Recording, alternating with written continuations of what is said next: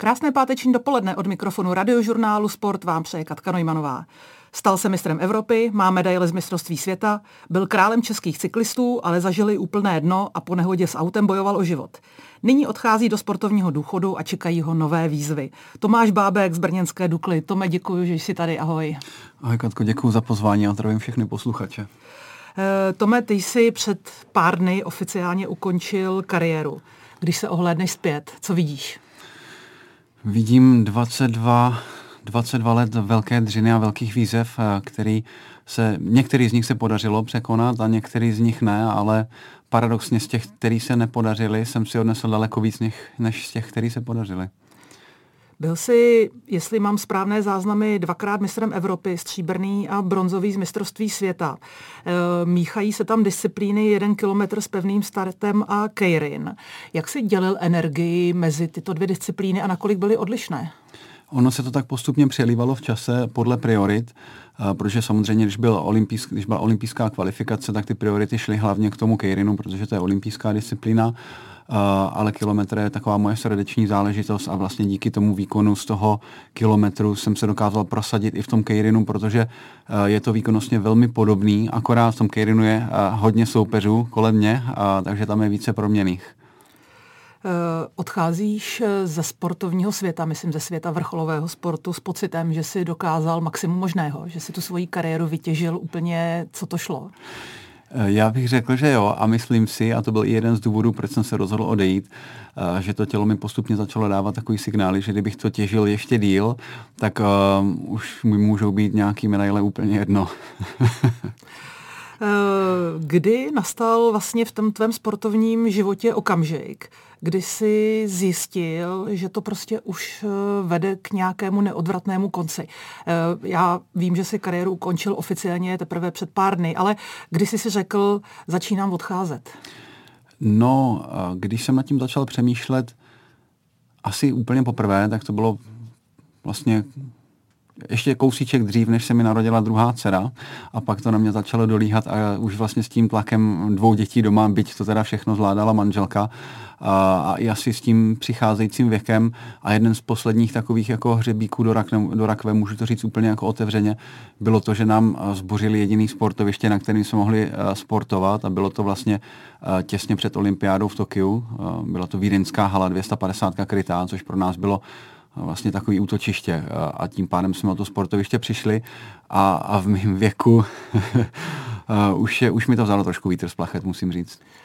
Eh, co odlažené olympijské hry v Tokiu. Já z různých schůzí managementu tady na Dukle v Praze vím, že eh, se tam hodně mluvilo o tom, že kdyby byla olympiáda o rok dřív v tom termínu, který byl původně plánován, kdyby nebyl covid, že si byl připraven určitě výborně a že prostě potom to Tokio bylo takové prostě nějaké, že tam určitě už si své ambice nenaplnil. To jsem nenaplnil, byl jsem z toho velice zklamaný, to jsem ani neskrýval nikde. Nicméně bylo to, jak to bylo a já jsem se k tomu snažil při přizpůsobit, což se úplně Možná to bylo trošičku na sílu. Nemůžu říct, že jsem tam měl úplně špatnou formu, ale vzhledem k tomu, že eh, v té covidové pauze já jsem vlastně ani dlouho nezávodil a potom jsme se i s Martinem doktorem domluvili, že jediný závody, které byly teda v, Bělo, eh, ne, v Rusku, eh, v Rusku, vlastně v Petrohradu, ano, takže je nepojedu, i když já jsem tušil, že bych se potřeboval trošičku rozzávodit, ale nevěděli jsme, jak to celý dopadne, tak jsme se z taktických důvodů, abych vůbec potom odletěl do Tokia, domluvili, že tam nepojedu. A musím přiznat, že mi to trošičku chybělo a to, že ta forma i ten drive byl úplně jiný. V tom roce 2020 vlastně mi potvrdilo i to, že jsem sice covidový, ale ty, ty evropské mistrovství vyhrál. A pak už to bylo, musím fakt jako přiznat trošku na sílu, protože když máte čtyřletou vlastně kvalifikaci, nebo čty, čtyři roky toho olympijského cyklu a potom dvouletou kvalifikaci, jdete k tomu vrcholu a najednou vám to někdo těsně předtím odloží ještě o rok a už máte ten sportovní věk nějaký, tak je těžký tu motivaci udržet a samozřejmě ne, že bych se chtěl srovnávat, ale takový Ondra Sinek, pro mě legenda sportovní, tak a i, i další sportovci vlastně to odložili, já jsem to možná trošku na sílu jako jel dál, no ale na druhou stranu tento týden bylo vyhlášení krále cyklistiky České republiky a e, ty tady máš trofej, která se jmenuje muž elite dráhová cyklistika, tak ten závěr není až zase tak úplně špatný. No, tak uh, asi jo, asi tam, asi tam neměl nikdo výraznější výsledek ten loňský rok v té elitě než já. To bylo malé vítězství na mistrovství Evropy, jakoby v toho, toho malého finále, takže sedmý místo. A, a za to jsem to asi dostal, takže si toho vážím. Tomáš Bábek je s námi ve studiu Radio Tome, ty jsi se narodil v Brně, trénoval si v brněnské Dukle asi většinu svého aktivního sportovního života. Jaká vedla cesta na velodrom? No, byla docela vtipná, protože já jsem se na cyklistice dostal úplně omylem. Já jsem se chtěl jednou vyhnout testu z přírodopisu a místo toho testu se dalo účastnit nějakých závodů tam v jednom prostě parku poblíž naší školy, tak jsem tam přijel. Neměl jsem ani svoje kolo, protože jsem na kole v té době vůbec nejezdil, tak jsem si musel půjčit bráchovo, který mi bylo malý, no ale byl tam nějaký nábor, tak říkám, sakra, tak jako zkusím to. Tam byl nějaký pán, vůbec jsem nevěděl, o co jde, ale on říkal, tak druhý den se sejdeme tady, budeme se projet a vám potom ukážu velodrom tak jsme se tam sešli, projeli jsme se, a potom jsme jeli tím tunelem, když přijížděte do Brna od Prahy, jakoby k výstavišti, kde cyklisti nemají co dělat, tak jsme to projeli na ten velodrom a já jsem to uviděl a do té doby jsem se neměl jako představit, co to vůbec je. A vidím klopenou dráhu, kolo, který nemá brzdy, kolo, na kterým, když zastavíte, tak vás vykopne, protože má furt šlap. Tak říkám, tak to není pro mě.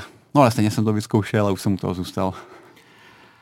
A v kolika to bylo letech, že jsi se nechal takto zlákat cyklistikou a už si od ní neodešel? Poměrně pozdě, bylo to ve 14 letech. No. Eh, ty jsi sám zmínil, že jste jezdívali trénovat do Vídně. Eh, vlastně v České republice v současné době není veledrom, který by měl jakékoliv srovnání s světovými parametry. Eh, ty jsi vyrůstala na tom betonovém také oválu v Brně. Jaký ten trénink na něm byl? No, já ho mám velice rád, nechci ho tady hanit, ale přece jenom je to velmi jako letitá, stará stavba, možná snad nejstarší stojící velodrom na světě, protože už je tady někdy od roku 1900. A nicméně ten, ta poslední rekonstrukce byla někdy 40-50 roků zpátky a je to prostě tak jako bývala D1, rozeskákaný panely, tak to stejný je ta naše brněnská dráha. Navíc je to 400 a my potřebujeme jezdit na 250 a dá se na tom aspoň částečně trénovat, nebo už je to úplně nepoužitelné pro závodníky tvého typu? Uh, no je to, získáváme tím velký manko, protože samozřejmě se na tom trénovat dá, ale jako jediný výhody, který tam vidím, je, že tam není provoz a že tam můžeme jezdit do kolečka poměrně bezpečně, ale s tou 250 dřevěnou to nemá moc společného. Eh, Dukla Brno, to je značka české cyklistiky, která má obrovskou tradici. Eh, závodili, trénovali tam eh, skvělí cyklisté těch minulých generací. Mm-hmm. Vnímal si tuto historii, kterou brněnská Dukla a vlastně vztah k cyklistice má? To rozhodně. Vlastně náš zakladatel, pan František Jurza, který teda, budíš mu země lehká, zemřel v nedávné době, tak bylo obrovský jméno a samozřejmě eh, rukou Dukly eh, prošel i Jirka Daler, což byl můj vlastně první takový velký trenér. A, a je tam spoustu dalších cyklistů, já nedokážu teďka všechny tady vyjmenovat, protože na to nemáme tolik času, ale určitě, určitě to vždycky bylo pro mě cílem a ctí, ještě když jsem jezdil za favorit, který mám teda taky rád, se do Dukly dostat. Když jsem se tam dostal, tak jsem to považoval taky za velký úspěch. Vnímáš to, že jsi se zařadil k těmto obrovským legendám české cyklistiky, že třeba budeš jednou někde eh, v Brně na Dukle nebo i v Praze vyset na zdi mezi nejlepšími cyklisty eh, české historie? Asi to tak úplně nevnímám, ale eh, možná je to příjemný, když to takhle jako říkáš, tak mi to hladí trošku ego. Byla pro tebe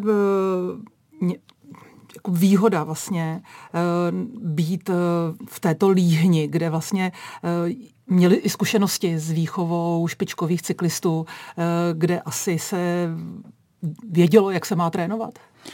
Pro mě byla určitě velká výhoda to, že jsme tam měli vždycky skvělý zázemí, teda mimo samozřejmě ten velodrom, což Dukla tolik neovlivní.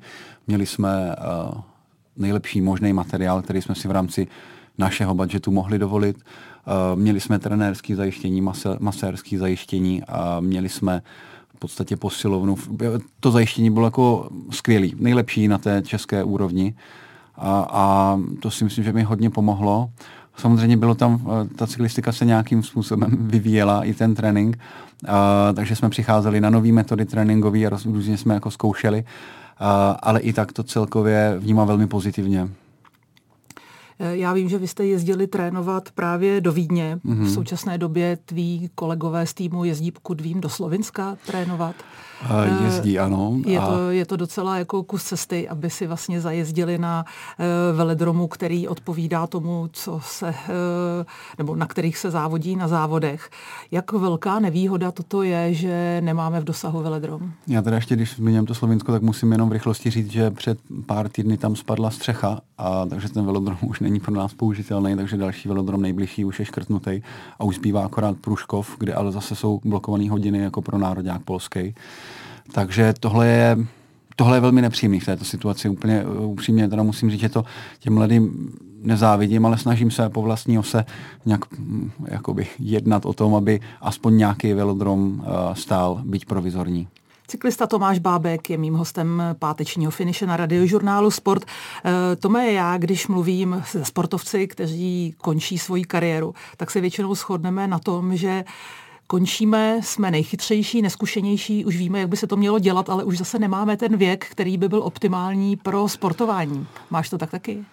Uh, ne, úplně se, se takhle necítím, protože si myslím, že uh, jakmile si člověk řekne, že něco ví nejlíp nebo že už něčeho dosáhnout, tak mu ten život poměrně, poměrně rychle ukáže, že to tak není, takže z toho jsem se párkrát poučil. Já myslela teda po té sportovní stránce, co se týká tréninku, jak trénovat a tak dále. uh, Samozřejmě, že to tělo znám svoje a vím už, jak reaguje. To si myslím, že mělo být cílem každého sportovce, naučit se znát svoje tělo a tomu ten trénink přizpůsobit. Ale mm, asi to tak nevnímám úplně, jak říkáš. Tak to je zajímavý názor. Tak mi teda řekni, když by si sám sebe nebo se svým trenérem probíral svoji kariéru a mohl si se vrátit 10-15 let zpátky, dělal bys něco jinak se současnými zkušenostmi? Tak tohle je teda fakt otázka záludná na tělo a musím říct, že máš samozřejmě pravdu, dělal bych to jinak, ale vzhledem k tomu, že už to není možný vrátit, tak nad tím příliš nepřemýšlím. Ty jsi měl dvě takové velmi výrazné úspěšné vlny ve své kariéře. Co bylo klíčem k tomu, že si v určitých obdobích, vždycky to byly takový nějaký dva, tři roky spojené, mm-hmm. co bylo klíčem k tomu, že to byly ty nejlepší roky? Dělal jsi něco jinak nebo povedl se jinak příprava? Eh, čím to bylo? Já si myslím, že to bylo hlavně jakoby nastavení mysli a nějaké jako vnitřní uh, sebedůvěry, protože ta hodně ovlivňuje ten sportovní výkon a že jsem si tak nějak na základě jako malých krůčků, který se nedají úplně ovlivnit, vybudoval ten správný mindset, díky kterému jsem si řeknu to úplně upřímně, dovolil vyhrát nebo dovolil si tam stoupnout, protože často si to sportovec a člověk obecně ten svůj úspěch brzdí tím, protože si myslí vnitřně, že jako buď na to nemá, nebo že si to nezaslouží. A jakmile jsem si to dovolil, tak se mi to povedlo. Ale jak říkám, tohle nastavení je velmi těžké, jako toho dosáhnout. A co mělo největší vliv na tvou hlavu, aby si se takto vnitřně nastavil? Um, no byla, řekněme to, taková jako vždycky dílčí série třeba menších závodů a nějakých um, třeba dobrých výkonů na tom tréninku, takových jako souhrn malých krůčků a malých dílčích úspěchů, který potom vybudovali tu vnitřní velkou sebedůvěru, která ale samozřejmě byla velmi jako jednoduše narušitelná každým třeba neúspěchem a proti tomu bylo těžké se vždycky tak nějak jakoby obrnit a postavit. No. Pojďme trošku k cyklistickému materiálu. Já vím zase z různých schůzí na Dukle, jak složité je pořizovat pro cyklisty špičkový materiál, který je nejenom drahý, ale musí se to různě jakoby soutěžit a tak dále. Mm-hmm. Jaký byl vývoj kol, na kterých si závodil? Protože, jestli se nemýlim, tak ty závodní speciály z poslední doby, to jsou kola, která přesahují hodnotou několik set tisíc korun, jestli říkám to správně. Říkáš to správně, ty nejlepší jsou někde kolem milionu a půl.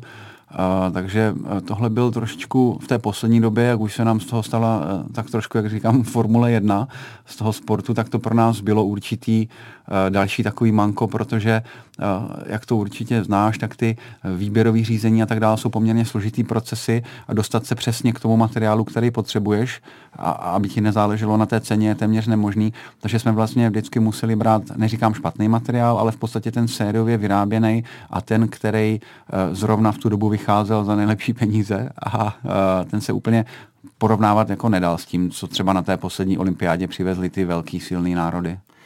Pouze pro vysvětlení našim posluchačům, eh, vy jste potřebovali nějaké konkrétní kolo, ty jsi přesně ukázal, tohle kolo bych chtěl, nicméně to kolo muselo jít do výběrového řízení a z něho vypadl vlastně jiný model, který zvítězil a nebylo to to kolo, který ty si potřeboval.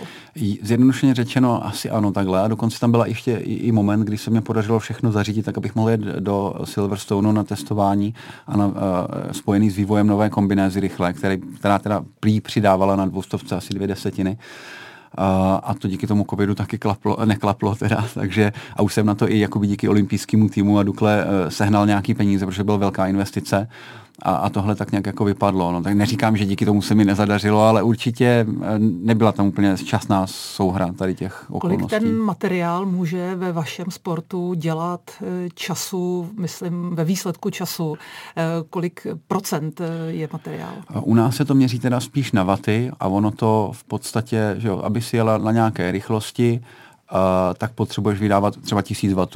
A teďka z toho odečítáš. Když máš tenhle ten materiál, tak je změřený, že na tu stejnou rychlost musíš vyvinout třeba jenom 950 a takhle to se skládáš a najednou zjistíš, že třeba ušetříš 100 W, což už v tom výsledném čase třeba na té dvoustovce může udělat několik desetin. Uh, Tome, my jsme prošli tvé úspěchy, prošli jsme tvé vlastně začátky cyklistické, uh, ale k tvé kariéře patří i nesmírně složité, těžké období. Ty jsi po autonehodě nebo po srážce s autem, které ale ta srážka nebyla na kole, bojoval několik dní o život a bylo otázka času, teda byla, pardon, byla otázkou, jestli se vůbec ke sportu budeš moc vrátit. Eh, byly, a ty si sám pak přiznal, že si vlastně zažíval mentálně složité období tenkrát. Hmm.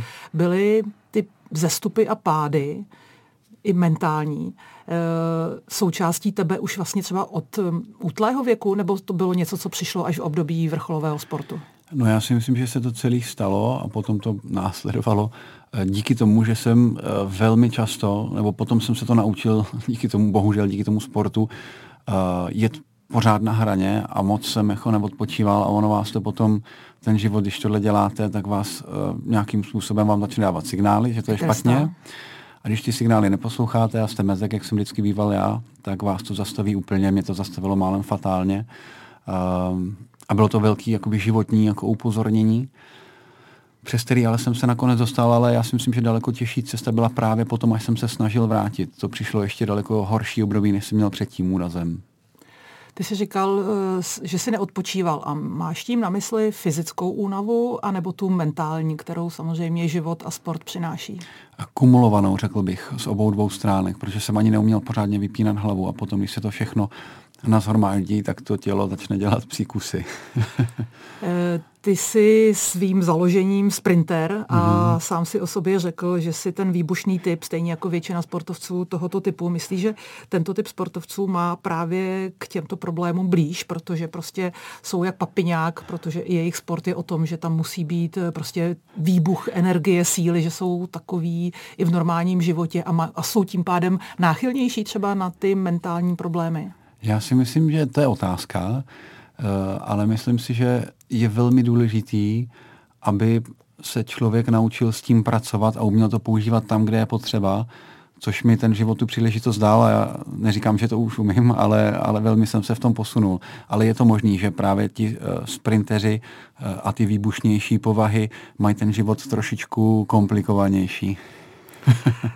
Já vím, že vlastně ty si to tak sám nazval, přežít vlastní smrt, bojoval si o přežití, pak si se vrátil ke sportu, že na tom eh, nic moc pozitivního asi nebylo, ale přece jenom i ve vztahu k tvé budoucnosti dokážeš najít právě něco, co si se v této době naučil a co můžeš říct, že ti v životě pomohlo?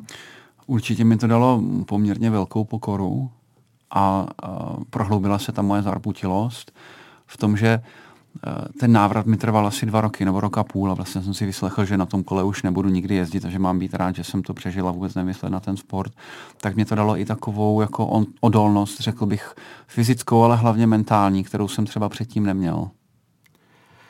A myslíš si, že kdyby si se ze zkušenostmi, které máš nyní, dostal zase do nějaké složité situace, že už by si sám na sobě tedy poznal, že se blíží něco, co není v pořádku a že je potřeba vytáhnout jednu velkou červenou stopku a udělat něco jinak, to, co si právě třeba před těma x lety neudělal? Eh, je to tak, no. Tohle mi dalo velký ponaučení do života a možná je to jeden z důvodů, proč jsem si vlastně řekl, že je dobrý skončit v tento okamžik, nebo teda už jsem, už to rozhodnutí jakoby ve mně padlo před nějakou dobou. A právě z tohohle důvodu, protože jsem to poslouchal, to tělo, a řekl jsem si, že je lepší odejít eh, se ctí a když ještě tu výkonnost mám a když to tělo mě drží pohromadě, než to na sílu táhnout strašně dlouho. V současné době jsou populární a určitě i přínosní mentální kouči jo, koučové. Mm-hmm. Ty jsi si pomohl sám nebo jsi s někým také spolupracoval? Ze začátku jsem si teda pomohl sám a, a dlouho let jsem si pomáhal sám a, a s tím mentálním koučem jsem začal spolupracovat právě až po těch velkých výsledcích, který se mi podařilo udělat. A ze začátku jsem pracoval s Honzou Milfightem a teďka spolupracuji už několik let s Petrem Žítkem. A tam jsem se posunul, teda musím říct, po té stránce, řekněme toho, po té duševní stránce hodně jak velkou část, odhadem procentuální, eh, ve sportovním životě tvoří ta fyzická připravenost a jak velkou mentální síla dokážeš to dát na misky vach? Hm. Uh, možná to bude snít trošku populisticky, ale řekl bych, že ten tělesný fyzický základ je jedna stránka, která ale je velmi podřízená právě té mentální připravenosti a té psychické pohodě a té, tomu, tomu mentálnímu nastavení před tím závodem. Takže pokud máte skvělý, silný, mladý, výkonný tělo, ale nemáte dobrý mindset, a tak to nedokážete nikdy prodat. Tomáš Bábek je hostem radiožurnálu Sport a povídáme si samozřejmě především o cyklistice. E, Tome, sprint na dráze, velká rychlost, kontakty s dalšími soupeři, teda konkrétně u Kejrinu. Eh, když jsi se vracel po tom velmi vážném úrazu, Neměl si už třeba trošičku větší respekt i právě z kontaktů na dráze, protože občas ty pády, které jsou vidět na veledromu, tak vypadají velmi krkolomně a velmi nebezpečně. No já úplně přesně nevím, čím to bylo. Jestli to bylo tím, že jsem v rámci toho úrazu dostal fakt obrovskou pecku do hlavy, Uh, já si to teďka dělám srandu, ale já jsem fakt já měl zlomenou čelist a přišel jsem o několik zubů a i část kosti. Uh, ale tím, že jsem dostal tu velkou pecku do hlavy, tak uh, jsem se paradoxně přestal jako bát a, a šel jsem do těch závodů úplně jinak než předtím. Jo. A to mi vydrželo docela dlouho. Uh, a je to docela vtipný takhle se na to zpětně dívat, protože já jsem se dřív docela bál na dráze. No já se ti vůbec nedivím, ale ten, ta obava je z toho kontaktu a z toho, že prostě polečíš hlavy, po hlavě z kola a po, přes záda ti projedou ještě další dvě hmm. kola soupeřů, nebo e, z čeho je u těchto hromadných startů e, objektivně největší obava? Tak je to určitě z tohohle pádu, ale pokud by si měla jít do závodu s tím, že se vidíš v nějakým takovýmhle pádu, Uh, tak ten závod můžeš rovnou jako vzdát. Tam nemáš prostě jinou možnost, než to přijmout jako riziko spojený s tím sportem a pokud chceš dosáhnout toho výsledku, tak to musíš přijmout a nesmíš. Já vím, že to je strašně těžký, takhle rychle to nedokážu říct, ale uh, musíš se od toho odprostit. A hlavně ty obavy, které můžou být někdy opodstatněný, tak uh, nejsou skutečnost. To je jenom takový jako konstrukt v té hlavě, jak to může dopadnout, protože my, eh, to, naš, to naše myšlení je nastavené, takže vždycky vidíme ty nejčernější scénáře a do těch se úplně vžijeme a ono to potom může dopadnout úplně jinak. A ta pravděpodobnost, že to dopadne takhle černě, jak my to vidíme v ten moment, tak není moc vysoká. Ale my ji takovou vnímáme. Takže jsem se naučil uh, tohle prostě odbourat a pomáhalo mi na to velmi jako moderní být tady a teď, protože když jsem v budoucnosti, tak jsem v obavách, co se může stát. A když jsem v minulosti, tak mě to zase brzdí, protože vycházím z těch špatných zkušeností. Takže jsem se fakt snažil být tady a teď, co se mi, co se mi dařilo právě třeba dobrým dýcháním. Jo. Tím jsem se jako zpřítomnil a ty strachy tam furt byly, ale dokázal jsem je odsunout bokem. Tak pojďme k tomu tady a teď na dráze. Eh, jedeš, eh, seš v kontaktu s dalšími závodníky, dokážeš jako zkušený závodník odhadnout situaci, která je prostě normální, do které prostě jdeš, je tam nějaký kontakt, rameno a tak dále a dokážeš si naopak vyhodnotit už okamžik, kdy tam se děje něco, co je, jak se říká, přes čáru a do toho už nejdeš? Přesně tak, no mělo by to tak být, eh, samozřejmě zase záleží na tom aktuálním nastavení té mysli, ale a na, to, na té ochotě riskovat, ale jsou situace, kdy víš, že to prostě nemůže dopadnout dobře a jsou situace, kdy víš, že můžeš někoho odstavit a můžeš jít s někým do kontaktu. Takže jenom vždycky je to na tom aktuálním rychlým posouzení míry toho rizika. Měli jste na to pouze zlomek sekundy. Mm-hmm. Jak si posuzoval v ten zlomek sekundy eh, hranici nebezpečí? Kdy je to ještě o tom správném sportovním soutěžení a kdy už je to něco, co ohrožuje nejenom třeba tvé bezpečí, ale i bezpečí tvých soupeřů? Eh, kde je ta hrana? Já jsem většinou vždycky jezdil jako gentleman, ne vždycky se mi to úplně vyplatilo, eh, ale prostě takový nastavení mysli jsem měl. A odhadnout tu hranu je fakt jako velice těžký. Nicméně mm, jak bych to řekl, když se vidíš na stupních vítězů, tak a často na tohle vel, jako vůbec nemyslíš a, a, a tuhle variantu úplně vymažeš a vidíš jenom ten jasný cíl, což taky může někdy dopadnout velmi destruktivně. Uh, ale jak říkám, pokud se vidíš jako ten vítěz, anebo spíš jako ten bojovník, který je odhodlaný čelit jakékoliv výzvy, jakýmukoliv nebezpečí, tak, tak to riziko v podstatě neřešíš v ten moment. Zní to strašně, ale jaký takovýhle nastavení můžeš ho někdy dosáhnout v tom závodě. Však to znáš. Tak my jsme naštěstí takto složité situace na běžkách nezažívali a tam ty pády byly o hodně jemnější a měkčí dopadem do sněhu. Ale uh, pojďme od pádu a nebezpečí k tomu, co bude teď, když dnes přijdeš ke kolu, podíváš se na kolo, co tě napadne jako čerstvého sportovního důchodce? Když se podívám na to dráhový kolo, tak mě napadne, že to je nádherný sport, že to vypadá děsivě, ale že když si to člověk vyzkouší, tak zjistí, že to je že to je velice návykový, právě protože tam musíš překonat ten strach sklopení, ten strach z toho, že tam nemá žádný brzdy a strach, že když přestaneš šlapat, že tě to vykopne. Takže vidím tohle a proto jsme založili Akademie dráhové cyklistiky s Robinem Wagnerem. Tome, co teď bude dál? Předpokládám, že máš nějaké nové výzvy a zároveň budeš chtít svoji nepřítomnost doma, kdy jsi jezdil po soustředění, trošku splatit rodině. Co bude vyhrávat? O víkendech bude určitě vyhrávat rodina a, a přes ten týden asi, asi práce, protože já jsem tak trošičku workoholik a, takže a takhle bych to asi teďka směřoval. Přišla mi do života nová výzva, které budu teďka čelit v následujících měsících a uvidíme, jak se s tím poperu. To brzy po konci kariéry máš nové výzvy a to je dobře. No, mně se totiž podařilo, já jsem to nechtěl tak nějak ještě komunikovat, podařilo vlastně vyhrát jedno výběrových řízení na ředitelskou pozici v jedné firmě mimo sport a, takže vlastně ten vrcholový management, Gratulujeme. děkuju, který jsem, který jsem uh, studoval, kam jsem směřoval, protože ona to je stejná výzva jako ten vrcholový sport, tak tam jsem se dostal, ale je to všechno na velkém začátku a uvidíme, jak to půjde. A můžu se ptat aspoň, o jaký obor jde?